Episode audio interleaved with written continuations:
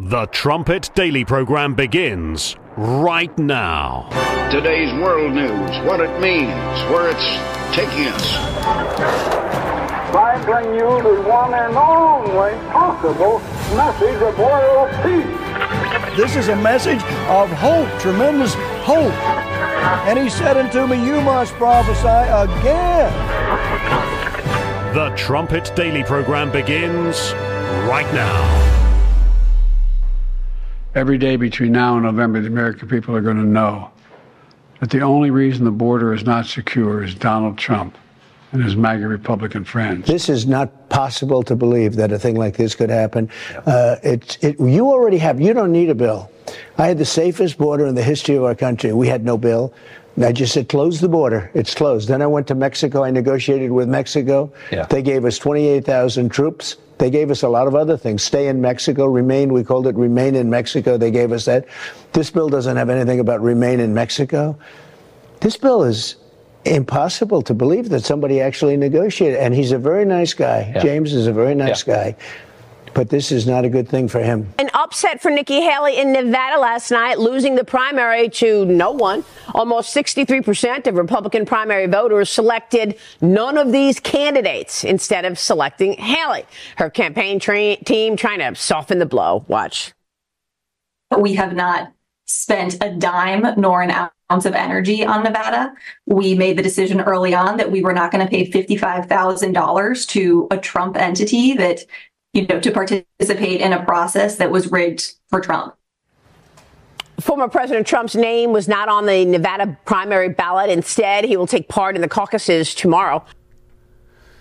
There you go. Lots uh, to wrap our minds around. You can see from the first two bits in that cold open uh, that we're going to be, we are going to be warring over the truth this uh, these next nine months.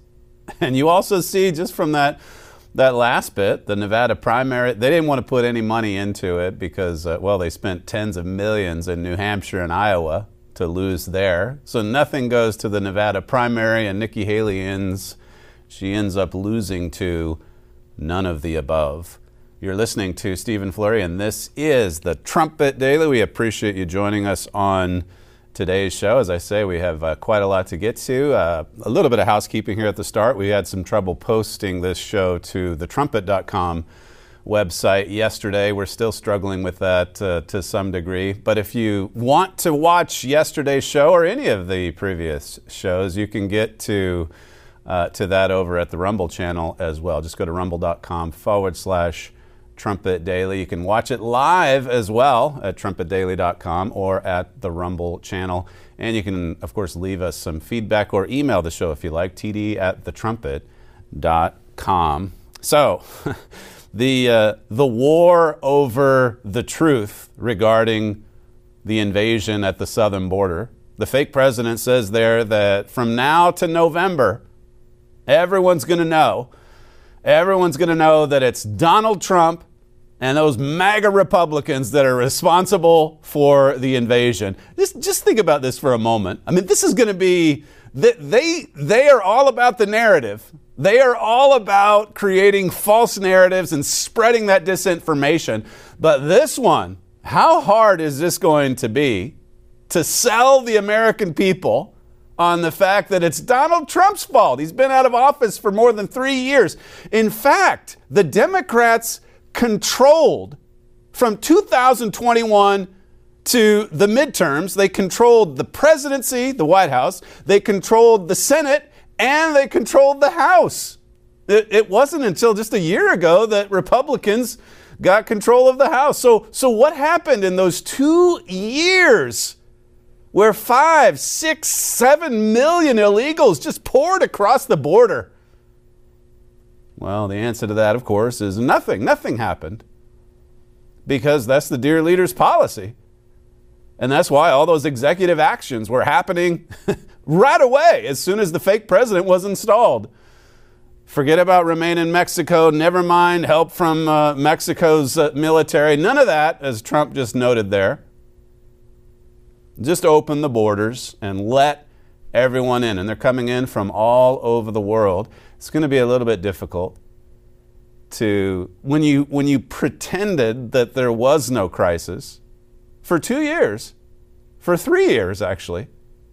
And now all of a sudden there's a crisis, but it's Trump's fault. this uh, impeachment over Mayorkas. That didn't go through thanks to some rhino Republicans, some weak Republicans. There's plenty of them to go around. But I don't know if that, that's necessarily the end of the story. Steve Scalise wasn't. I, I don't think he was in town. So he'll be back next week. Uh, and they voted. They had one guy vote to make sure that it wasn't a tie because that would have basically ended the matter. Uh, who knows about all these loopholes? But anyway, one guy switched his vote at the end so that they could go ahead and take the defeat and then hopefully bring it back again next week. So I don't know if Mayorkas is out of the hot water just yet. One of the, the rhinos, though, that voted uh, against impeaching him, this was a, in an op ed. Uh, he talked about how that Alejandro Mayorkas has done a horrible job. This is, uh, I think his name is Mike Gallagher. He's a Republican from Wisconsin. Gallagher was one of three Republicans to vote against the bill, which ultimately caused it to fail. And then it quotes Gallagher from his op ed in, uh, I think, the Wall Street Journal. Mayorkas's performance has been a disgrace, but I disagree with my Republican colleagues who voted on Tuesday to impeach Mayorkas. Impeachment not only would fail to resolve Mr. Biden's border crisis, but would also set a dangerous new precedent that would be used against future Republican administrations. We don't want to set a dangerous new precedent, you know, impeaching people for, for a border invasion. Look at what they impeached Donald Trump for a phone call. Look at they're trying to put him in prison for moving boxes. And this guy's worried about setting a new low. So weak. No, no backbone, no spine whatsoever. We'll see what happens as it plays out next week. But as I as I mentioned, either yesterday or the day before, I mean, this calendar year already, you've got quite a few victories for Donald Trump, the bad orange man. You saw them both in the cold open. Do you think Americans are going to believe the fake president or what Donald Trump said there? He's just referring to his own track record. He's actually got four years of experience as the chief executive in the Oval Office. And he came in, as he said there, and he said, close the border. And they did. They did. Border security did do that. so then, then in Nevada, you talk about another victory for Trump. People going to this primary, which doesn't mean anything as far as delegates are concerned, that's tomorrow in the caucus, but still, people go to this primary and they make a statement to vote for none of the above, none of the candidates that are on there, including Nikki Haley. So she gets beat 60 to 30, or I think it was 62 and 32 percent. Then yesterday, too, you hear news of. Uh, Ronna McDaniel, she's stepping down as the, the she's Mitt Romney's niece. She's heading up the Republican committee. She's out of the way. Ted Cruz was in a press conference saying that, you know, we need to move on in the Senate from Mitch McConnell. These represent quite a few stunning victories. Who could have imagined this even, you know, 10, 12 months ago? When we were hearing Donald Trump's finished, he's responsible for the House not getting more seats. And now look, so many of these establishment types, they're just falling by the wayside. MAGA has taken over the Republican Party. That's what's happening. They put forward this disastrous Senate legislation to basically legalize the invasion and it just falls on its face within hours of being released. And now they're all backpedaling, including McConnell, including Lankford, all of them. Lankford, as I said yesterday, he may vote against his own bill. I think it was Steve Bannon the other day.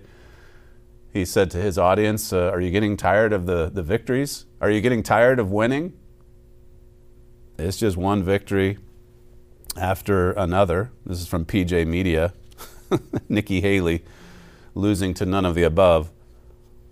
It says here the writing is on you've heard the, of the the writing is on the wall and the fat lady is singing. It says Nikki Haley is far beyond those euphemisms. Haley is at the point where a two by four has smacked her upside the head, and a loud, annoying voice is telling her to quit now uh, when she can still show her face in public. Haley garnered 30% of the Nevada primary vote. She outpolled Tim Scott and Mike Pence, neither of whom are still in the race. But none of these candidates received 62.9%. it's almost 63% for none of these candidates. People are, I mean, they're making their views known at the ballot box. And of course, the Democrats, they're not stupid. They can see what's coming, which, which is why they've got to try to remove Donald Trump from the ballot. Well, here's a case where Trump wasn't on the ballot. And so people said, all right, I'm still going to go vote. I'll just choose none of the above, none of the, the candidates on this ballot. it says here none of the candidates received 63%, marking the third time in Nevada history that none of these candidates came away with a win. I guess it's happened a couple of times before. So she's staying in, you know, Sununu, she, he said he, she's still the one. And, uh, and what did Bill Maher say in response? Listen, let's not debate stupid. It's going to be Donald Trump. Let, let's deal with reality. But that's just the problem. There's so many in the establishment that deal in fantasy, fantasy land. They are ha- quite happy to spread disinformation. It's a war over the truth. Look at how up in arms the establishment is. The, the regime media over Tucker Carlson going to Russia. Tucker's risked his life.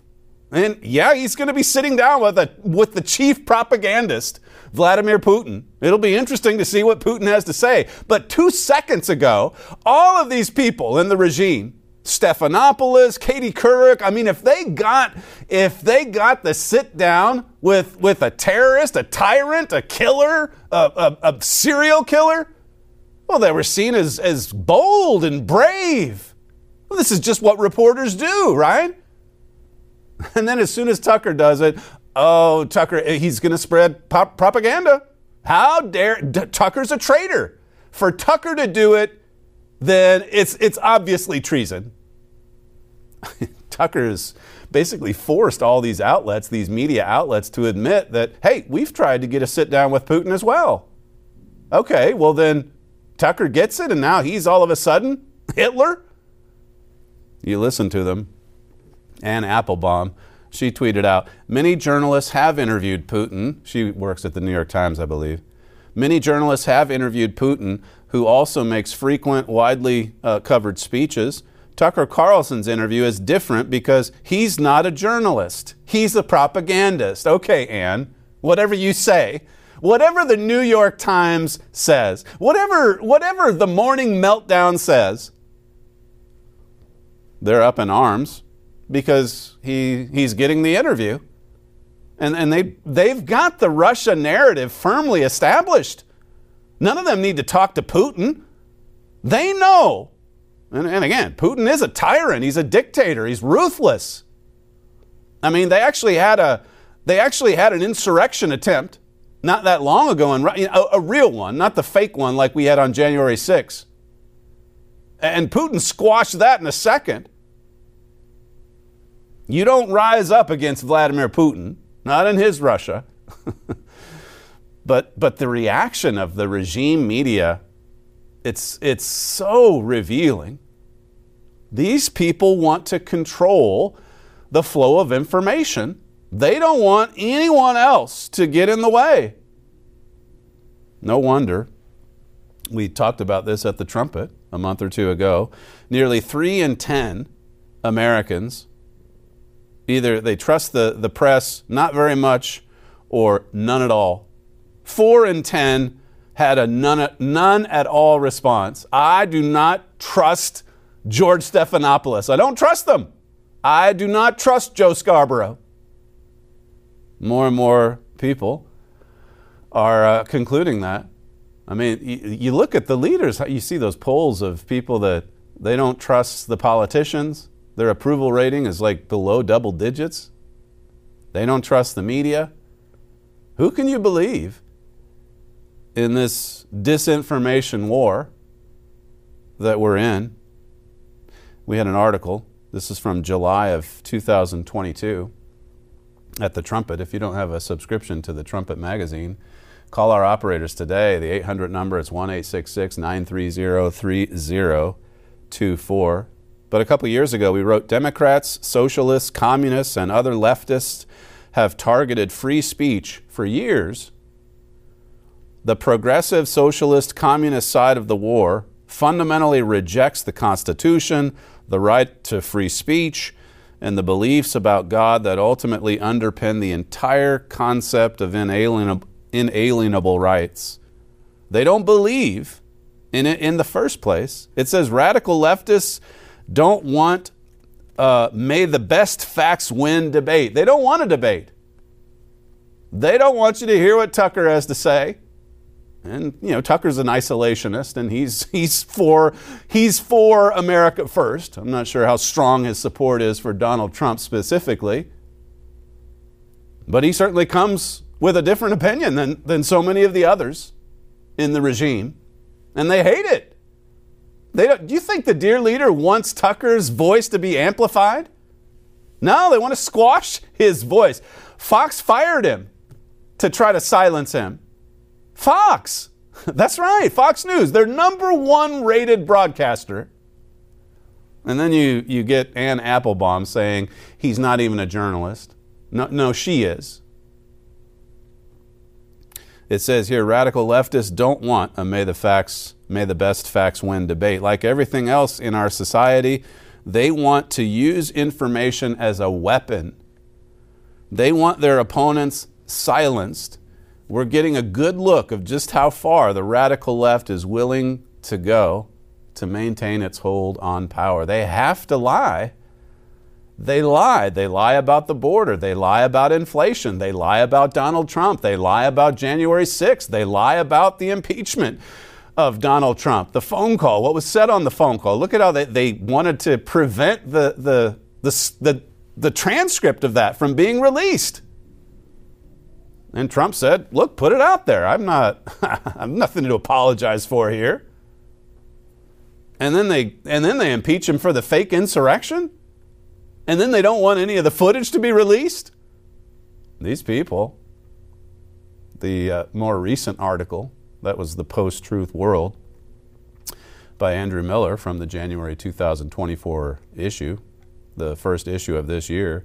It says White House press briefing has reporters bringing up dismal facts about the American economy, an immigration disaster, or foreign policy embarrassment, and government officials insisting that everything it is doing is extraordinarily successful and wildly popular.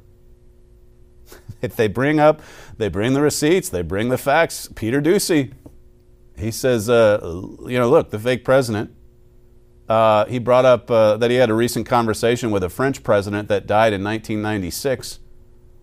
Uh, and, and yet you're going after Donald Trump's mental acuity? Is, is, is that right? They got no response. no response. The, the French lady just walks out the room. I'm not going to answer. I'm not even going to go, go down that rabbit hole. Come on. I mean, if, if Biden makes a mistake, it's just a mistake. What's the big deal? If Trump if Trump says Nikki Haley instead of Nancy Pelosi, he's he's cuckoo. He's lost it.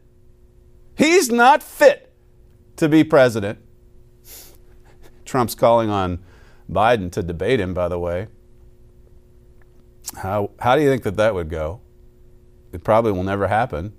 He, Van Jones says, hey, just stay in the basement this time around. Again, actually, stay in the basement this time around this article, Andrew Miller's, it says the sudden explosion in AI generated text and imagery is exacerbating this growing and pervasive skepticism. Alternative facts, blatant lies, disinformation, fake news, misinformation, and propaganda of all sorts swirl around us. The truth is under attack. The erosion of public trust is the inevitable, justifiable result. So people don't trust these news outlets because they, they know They're not defending and upholding the truth. The truth is under attack. The truth is coming under fire. My father gave a message over the, the weekend talking about the dear leader, uh, a speech Barack Obama gave at Stanford a couple years ago. It's from April of 2022. And, you know, he, in this speech, he, he was talking about just how important it is. You read between the lines, and he was talking about how, how important it is to control, to control information, to regulate information. And of course, he, speaking of track records, he's got a bit of a track record himself blotting out Donald Trump or blotting out the New York Post or blotting out Hunter's laptop. They're good at this. You can see why. Their heads exploded when Elon Musk bought Twitter. It's the same way, it's the same thing that's happening when uh, Tucker goes to, to the Kremlin. Their heads explode. They cannot, they, ca- they simply cannot allow an alternative opinion to see the light of day. You've got to squash it. You've got to blot it out. Listen to some of this address. This is from Barack Obama uh, two years ago at uh, Stanford, clip one. Autocrats and aspiring strongmen have become emboldened around the globe. They're actively subverting democracy.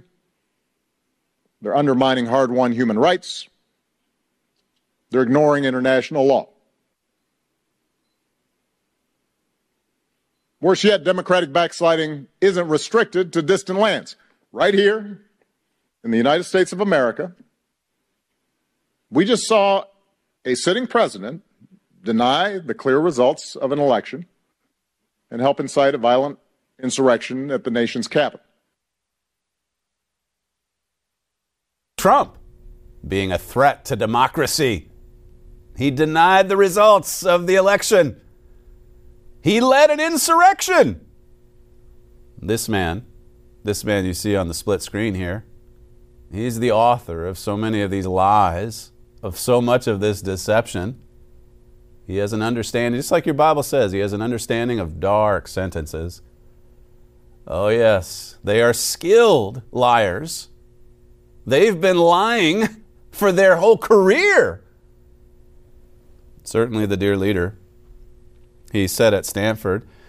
Uh, notice how he puts Putin right in together with anybody that would dare support Donald Trump. And so you know that that's how they're going to frame this thing with Tucker. Uh, just leave aside whatever, whatever propaganda that Putin may spew out there in his sit down with Tucker. They're going to tell you that Tucker is a Russian agent. It, it'll spring right out of the Trump Russia collusion hoax. These people, they still believe. They still, they still promote that lie. Listen to uh, clip five. People like Putin and Steve Bannon, for that matter, understand it's not necessary for people to believe this information in order to weaken democratic institutions. You just have to flood a country's public square with enough raw sewage. You just have to raise enough questions, spread enough dirt, plant enough conspiracy theorizing that citizens no longer know what to believe. Once they lose trust in their leaders, in mainstream media, in political institutions, in each other, in the possibility of truth, the game's won. And as Putin discovered leading up to the 2016 election, our own social media platforms are well designed to support such a mission, such a project.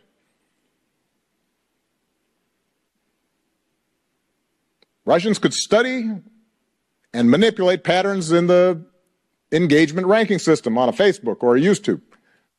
And as a result, Russian state sponsored trolls could almost guarantee that whatever disinformation they put out there would reach millions of Americans. And that the more inflammatory the story, the quicker it spread. Uh, hopefully, you can uh, you can put up with the pregnant pauses because we've got quite a few clips from the dear leader. but in the same speech where he said Trump was a threat to democracy because he denied the clear results of the election, he says that the results of 2016 were fraudulent because of Putin. So he's an election denier, 2016, and then going on and on about Trump. How dare Trump deny the clear results of the 2020 election? You know, the one where they sent a hundred million mail in ballots all over the country and we're harvesting millions and millions and millions of Biden voters, even while Biden was campaigning from the basement. How dare Donald Trump question those results? The, the mere fact that he would do so shows that he's a threat to democracy. Listen again to the dear leader from 2022, clip six.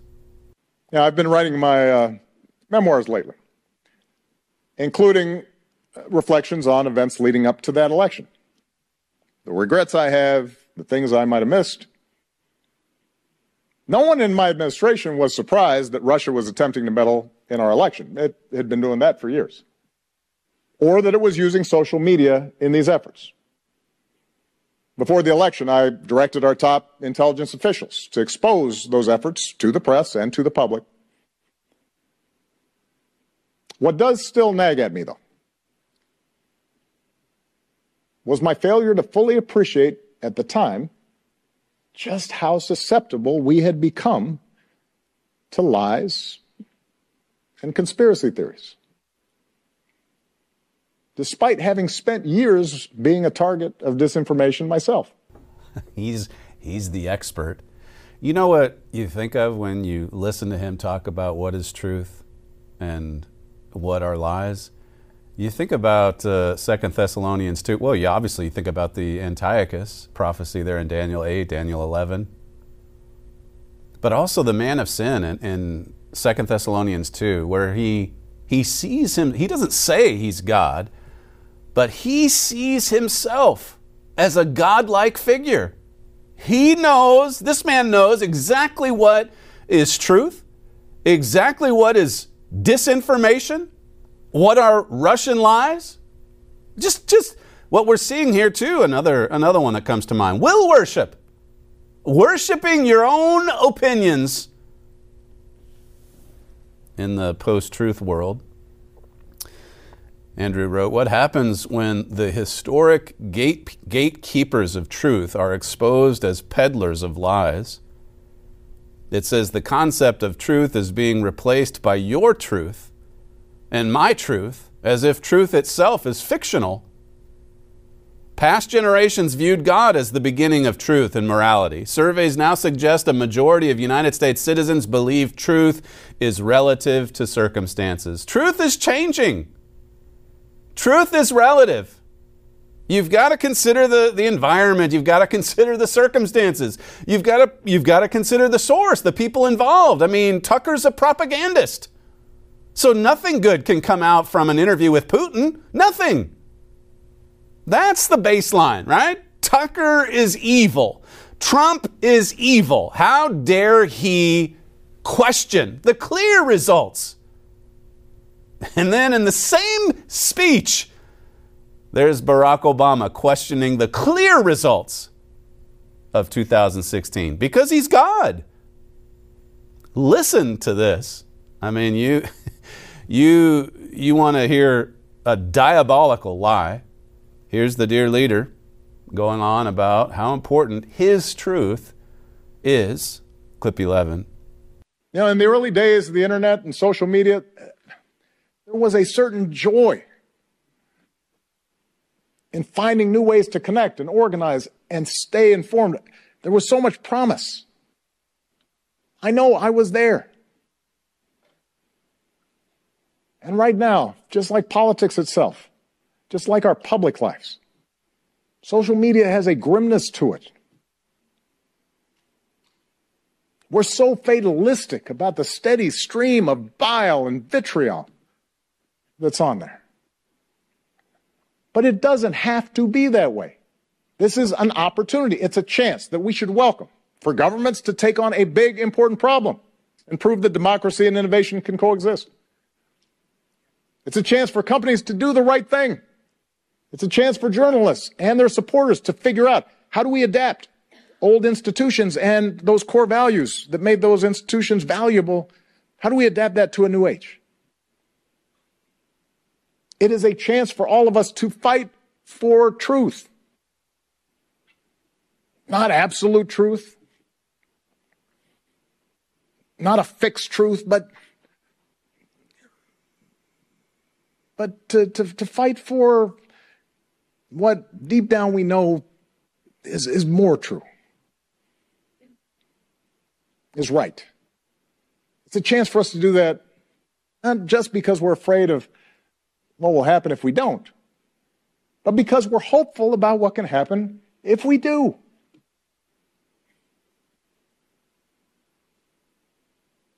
You know, over the last couple of months, we, we've seen what it looks like when a society loses the ability to distinguish truth from fiction.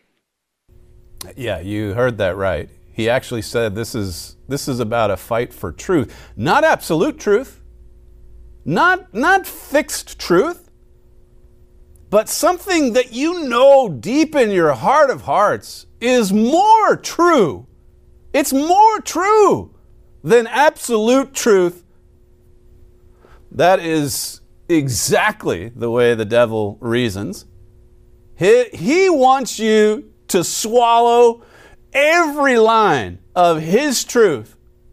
He comes and speaks as an angel of light, maybe even with some nice pregnant pauses in between. And it sounds so good. It's like I said yesterday, it's not even just that, that, that our people tolerate these kinds of leaders, we love them. We worship them. We swoon before them.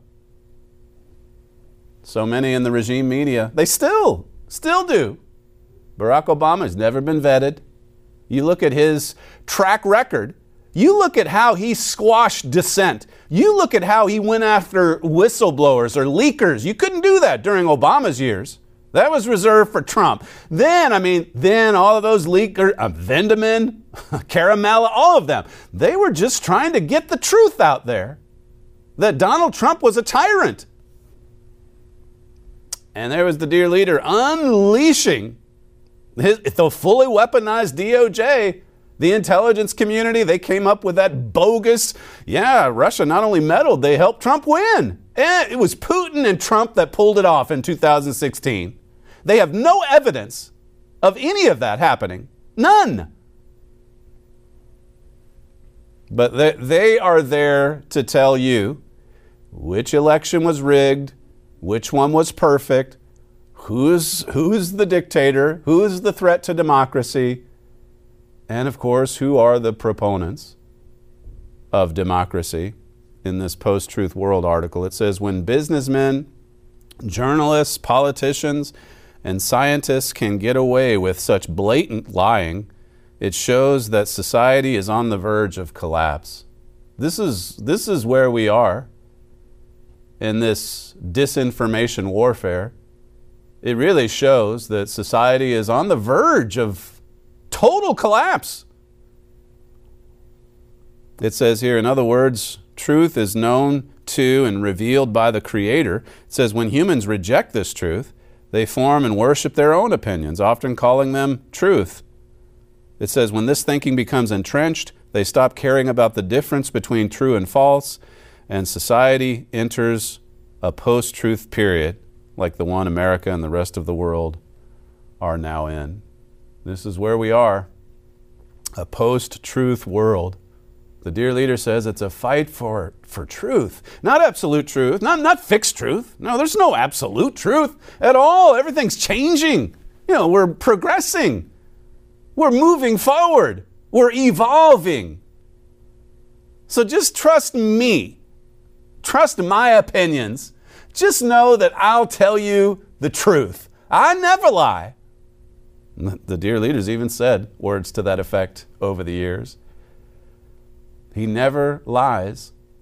They never they never lie on the morning meltdown. It's always oh in their minds. I mean, what they're there is to is to tell the truth. They're there for that reason alone, to give you the truth. Listen you, again, you read between the lines of this address. Sometimes you don't even have to read between the lines, but you can see why regulation is so important to these communists. They want to control the flow of information. Listen to clip eight. I'm pretty close to a First Amendment absolutist. I believe that in most instances, the answer to bad speech is good speech. I believe that the free, robust, sometimes antagonistic exchange of ideas produces better outcomes and a healthier society.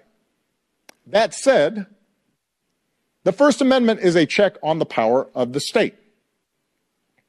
It doesn't apply to private companies like Facebook or Twitter, any more than it applies to editorial decisions made by the New York Times or Fox News.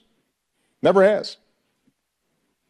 Social media companies already make choices about what is or is not allowed on their platforms and how that content appears, both explicitly through content moderation and implicitly through algorithms.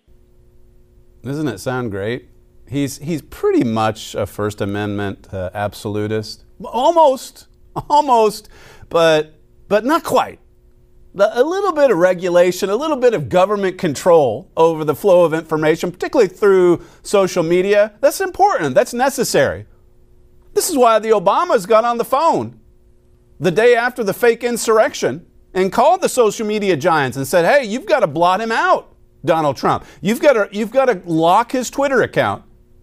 You've got to delete him from Facebook. That's the kind of control that the devil wants. Total control. Who has a voice? Who doesn't have a voice? He's pretty much a First Amendment absolutist. But, yeah, that's right. Wait for the transition. But that said, yada, yada, yada. There you go. We've got to have regulations. We've got to have rules and regulations in place. We've got to have some say so in what's allowed what's allowed in, uh, in talk media or in those circles in the conversation. Listen again to Obama from 2022, clip 10. Now, here in the United States, we have a long history of regulating new technologies in the name of public safety, from cars and airplanes to prescription drugs to appliances. And while companies initially always complain that the rules are going to stifle innovation and destroy the industry, the truth is, is that a good regulatory environment usually ends up spurring innovation because it raises the bar on safety and quality. And yeah, the more regulations, the more the more growth, the more innovation there will be. So let's just control speech. Let's make sure that we control the conversation, the narrative. It's always bigger government. It's always more control. I, I mentioned this story briefly last week. It's at Politico, inside Biden's secret surveillance court. At an undetermined date, in an undisclosed location, the Biden administration began operating a secretive new court to protect Europeans' privacy rights under U.S. law. There's some, there's, there's some things about this story that are even hard to understand, but just listen to a few of the, uh, the alarm bells, if you will. Officially known as the Data Protection Review Court, it, it was authorized in October 2022 by an executive order to fix a collision of European and American law that had been blocking the lucrative flow of consumer data between American and European companies for three years. It says the court's eight judges were named last November, including former U.S. Attorney General Eric Holder. I'm, I'm, sure nothing could go bad with that kind of an appointment. There's Obama's wingman.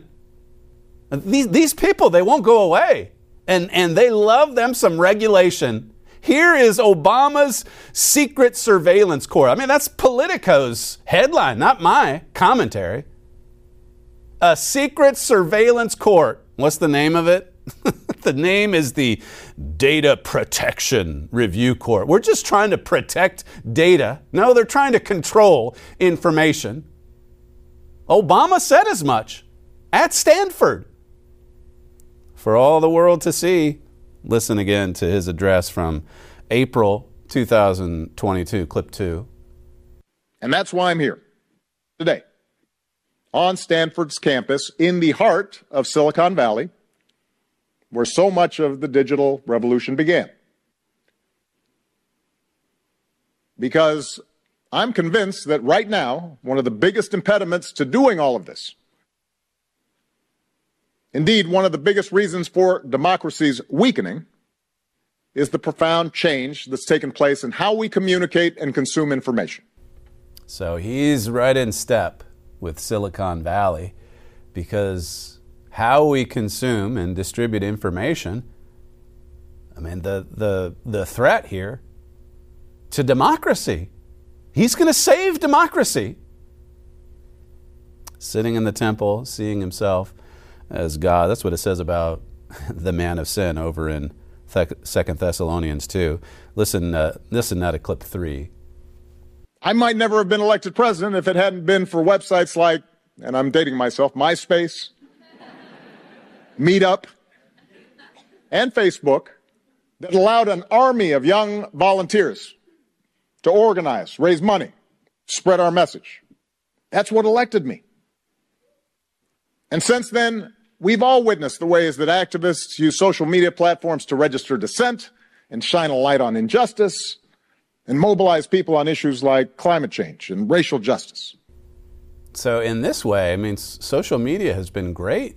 It helped him get elected. His grassroots movement, brought on by social media giants at that time, I mean, it got him into office, and it's also made us so much more aware of climate change and some of these radical left wing causes but if it's the opposition's viewpoint, now that's something we've got to regulate. We've got to keep control of it. This is from uh, an article we had at the Trumpet Magazine. It's February 2017. So this would have been just a, a couple months after Donald Trump stole the election with Vladimir Putin's help, just to play along with the, uh, the narrative there that the dear leader gave at Stanford. Jeremiah Jacques writes here rather than striving to discover the truth and object, uh, objectively report it, most mainstream media outlets wanted to sell their preferred narrative to win. This has been a problem that's been going on for years. It's just that Obama took it to another level of deceit and lies. It says to win others over to believing it and to suppress opponents uh, into feeling like the hopelessly uh, righteously outnumbered, bigoted minority. It says after the election upset, this is 2016, and after issuing a flaccid non apology apology, the New York Times editorial board deflected blame for their biased coverage, saying a solution to the problem would be to censor non mainstream news sources and online platforms that disseminate their stories. So there was a little, just a, a hint of contrition following 2016 because these people, they were so anti Trump and it was so blatantly obvious in their coverage that some of them came out and said, you know what, maybe we could, after Trump won, they came out and said, well, maybe we could have been a, a little less biased in our reporting. But listen, we had to be because there's all these alternative sources now that are spewing disinformation. It says here a big a big part of, well it went and said the most of the fake news stories are produced by uh, scammers looking to make a quick buck. The the vast majority of them take far right positions. See, the New York Times, they're just like Anne Applebaum tweeting today. Well, yeah, the rest of us, we want to get over there and talk to Putin because we're real reporters, but Tucker can't do it. He's a propagandist. It's, a, it's disinformation warfare for sure. It says here President Obama echoed these sentiments, the, the New York Times sentiments. If we are not serious about facts and what's true and what's not, and particularly in an age of social media when so many people are getting their information in sound bites and off their phones, if we can't dis- discriminate between serious arguments and propaganda, then we have problems. That's Obama back in 2017. And at the trumpet, we said here finally, perhaps the most worrying aspect of the current fake news hype is the chance it gives to mainstream institutions who yearn for the days when their opinions went nearly unchallenged to harness it as a means of muzzling not just scammers trying to make a buck, but also their credible competitors who simply have a different viewpoint. This, the, the, the push to control the information flow, this is what motivates the dear leader to clamp down on some of these outlets on social media like he did in 2021. They were up to that in uh, 2017, as was brought out at the trumpet. This more recent article, the Post Truth World, this is from January of this, uh, this year. It says, Rebelling against God's word and his word can cause a person to lose the ability to think rationally, giving him or her uh, the limited reasoning skills of a natural brute beast. It says this is why so many people believe socialism works. Your biological sex is fluid, transgenderism is healthy, and the world is going to end in a decade unless everybody gets an electric car. They no longer care about logic, facts, evidence, or truth. They're fixated on their own feelings, opinions, and passions. That's why the dear leader can get up there and say, Look, we're. Uh, we're fighting for truth here, not absolute truth, not fixed truth, but you know, truth that you just know is, is more right. Will worship. This is what happens when you you don't retain God in your knowledge, as Paul said in Romans 1. This is what happens in an age where truth is cast to the ground or buried. I talked about our experience last week with uh, the Worldwide Church of God, those false ministers that were out there actively, wor- actively working to bury the truth that Mr. Armstrong taught. This is from America Under Attack, the uh, prophetic duality appendix. It's toward the end of the book. But it says here sadly, the tragedy and devastation within God's church is now playing out on a grand scale in America and Britain. Satan's operating from the same playbook. It says if you want to know how Satan operates, just look at what he did to God's church. The more you know about what happened in spiritual Israel, the church, the better you can understand the crisis in America. That army of demons is still around. They wrecked the church, and now they're wrecking nations. They're wrecking entire nations with their lies, with their false narratives in uh, the same appendix, it says here, this man, uh, too, it's speaking of an end time Antiochus, uh, it says here, he will be somewhat in the mold of Adolf Hitler, yet far more subtle and smooth. He's a leader who understands dark sentences and is able to destroy mightily, not by his own power, but by the devil's power. That's talked about in, uh, in Daniel 8 those of us in God's church, I mean, we know there's, there's three Antiochus figures that we've had to confront and expose, even. Daniel 8 and verse 23. By the way, my, I don't know if I'll have time, but my father had a program just this past weekend on uh, AI and understanding dark sentences. If you haven't seen that yet, it's a powerful, powerful program. Make sure that you take the time to view that. It's at the trumpet.com website. But Daniel 8 and verse 23 says, And in the latter time of their kingdom, when the transgressors are come to the full, that's where we are today, a king of fierce countenance and understanding dark sentences shall stand up. We're living in that time when transgressors have come to the full, and this king, understanding dark sentences. I think we have time. Listen to what my father said over the weekend on the Key of David. Clip 12. The expression dark sentences comes from the word hada, which means riddle, difficult, question, parable. That's from the theological word book of the Old Testament. this expression could also mean difficult technology. It's puzzling. There's a lot they don't understand about it.